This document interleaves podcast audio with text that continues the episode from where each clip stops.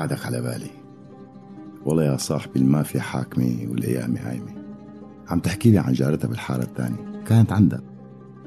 قالت رايحة أطمن على الأولاد ودبر لهم شي أكل يأكلوه على الإفطار كان جاي تشحط شوية شعير أو أي شي لتعمل فطور للأولاد. وبعد ربع ساعة بالضبط نزلت قذيفة عنقودية روسية ومات الكل بلا فطور. ماتوا صايمين. هي من الغوطة ولساتها بالغوطة ما رضيت تطلع. بس ولادها واحد استشهاد وواحد صار بيدلب والثالث مع أبوه بالشام من خمس سنين وصار له خمس سنين ما شافته. كبر هالولد بالشام وهي تأهرمت بالغوطة واجتمعوا بعد غياب. قالت لي بكيت أهر من نص قلبي ثلاث مرات.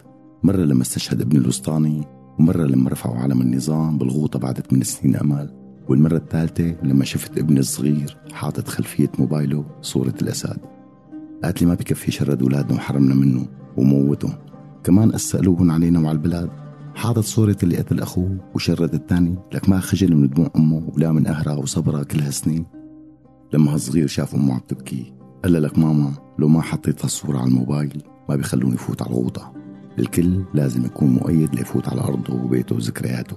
اللي محاها الجيش جيش الباطل مو الباسل جيش المرتزقة والحرمية والمغلوب على أمره بالاحتياط والخدمة الإلزامية.